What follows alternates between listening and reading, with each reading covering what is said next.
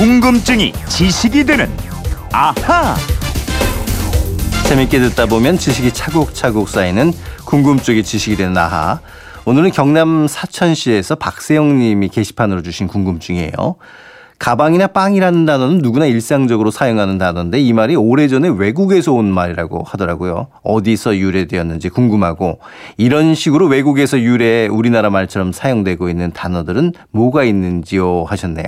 자, 이 궁금증 또 정다희 아나운서와 풀어보겠습니다. 어서 오십시오. 네, 안녕하세요. 뭐 정다희 씨도 우리말 공부 많이 했죠?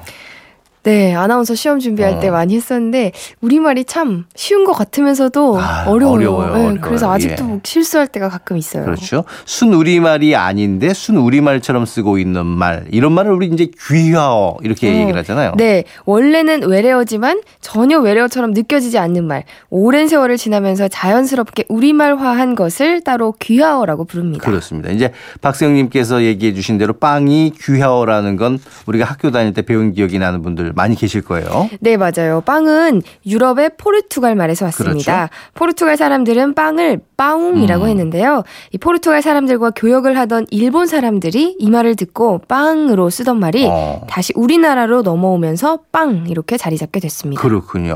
일본으로 발음하면 약간 빵보다는 팡, 뭐, 팡, 뭐 이렇게 쓸 것 같은데요. 예. 근데 이 빵이 영어로는 브레드잖아요. 그러니까 이제 그쵸. 포르투갈 사람들이랑 교육을 안 하고 영국이나 미국 사람들이랑 일본 사람들이 교육을 했더라면은 브레드에서 좀 비슷한 말이 나오지 않았을까 싶기도 한데요. 네, 그럴 수도 있죠. 말이라는 게 원래 흐르고 유통이 되니까 만약에 영어가 먼저 들어왔다면 음. 충분히 그럴 수 있고요. 네.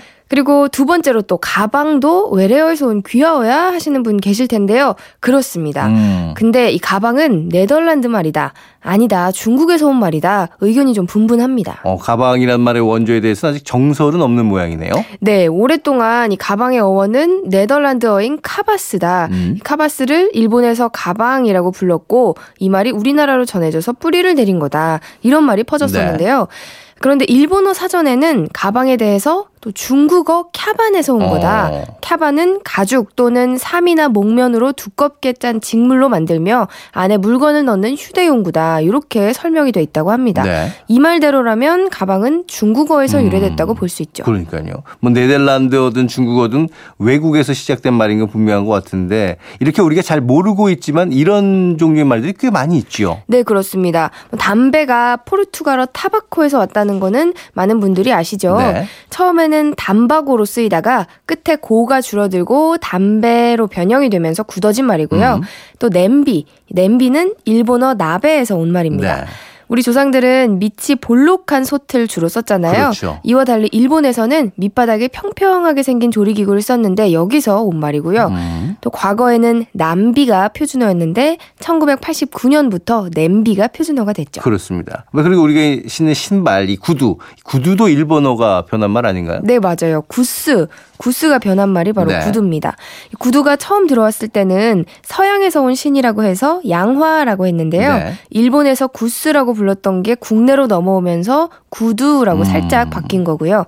또 쌀을 담는 가마니 역시 우리 고유어가 아니라 일본의 가마스에서 비롯된 말입니다. 아 가만히도요? 네, 어, 이건 모르셨죠? 음. 우리 말인 줄 알았는데 그럼 가만이라는 말을 쓰기 전에 무슨 말을 썼을까요? 그 전에는요, 섬이라는 말을 아, 썼습니다. 섬. 네. 섬은 새끼와 지프로 만들었기 때문에 사실 곡식을 담기에는 조금 성긴 편이었는데요. 네.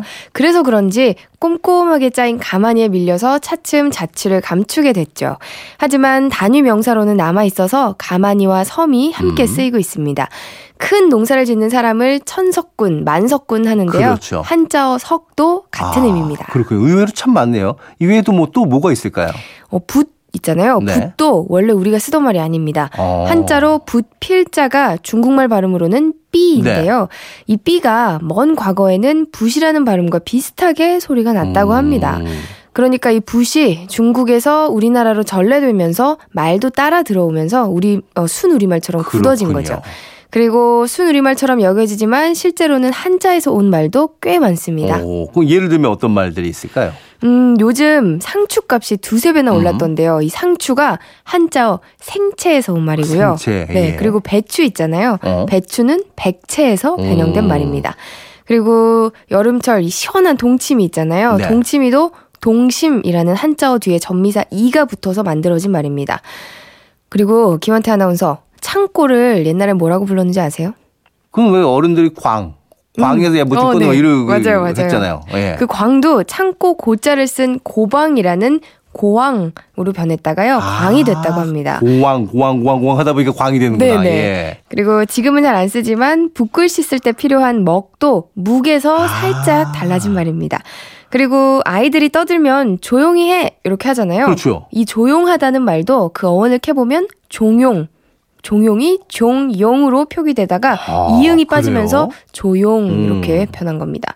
그리고 별안간이라는 말도 순 우리말 같잖아요. 근데 네. 이것도 사실은 한자어입니다. 음. 언뜻 볼 언뜻 볼 별자에 눈 안, 사이 간, 요 한자를 쓰는데요. 우리말처럼 여겨지고 있죠. 그렇네요. 예. 참 우리가 느끼지 못한 사이에 조용히 그러다가 별안간 바뀌는 게 말이라는 게 사- 실감이 나는데 아, 경남 사천시에서 질문 주신 박세영님 궁금증이 좀 풀리셨나 모르겠습니다. 덕분에 우리도 국어 공부, 어, 우리말 공부 좀 많이 했네요. 그러게요. 이제 준비한 선물도 보내드리겠고 정다희 아나운서 오늘도 고맙습니다. 고맙습니다.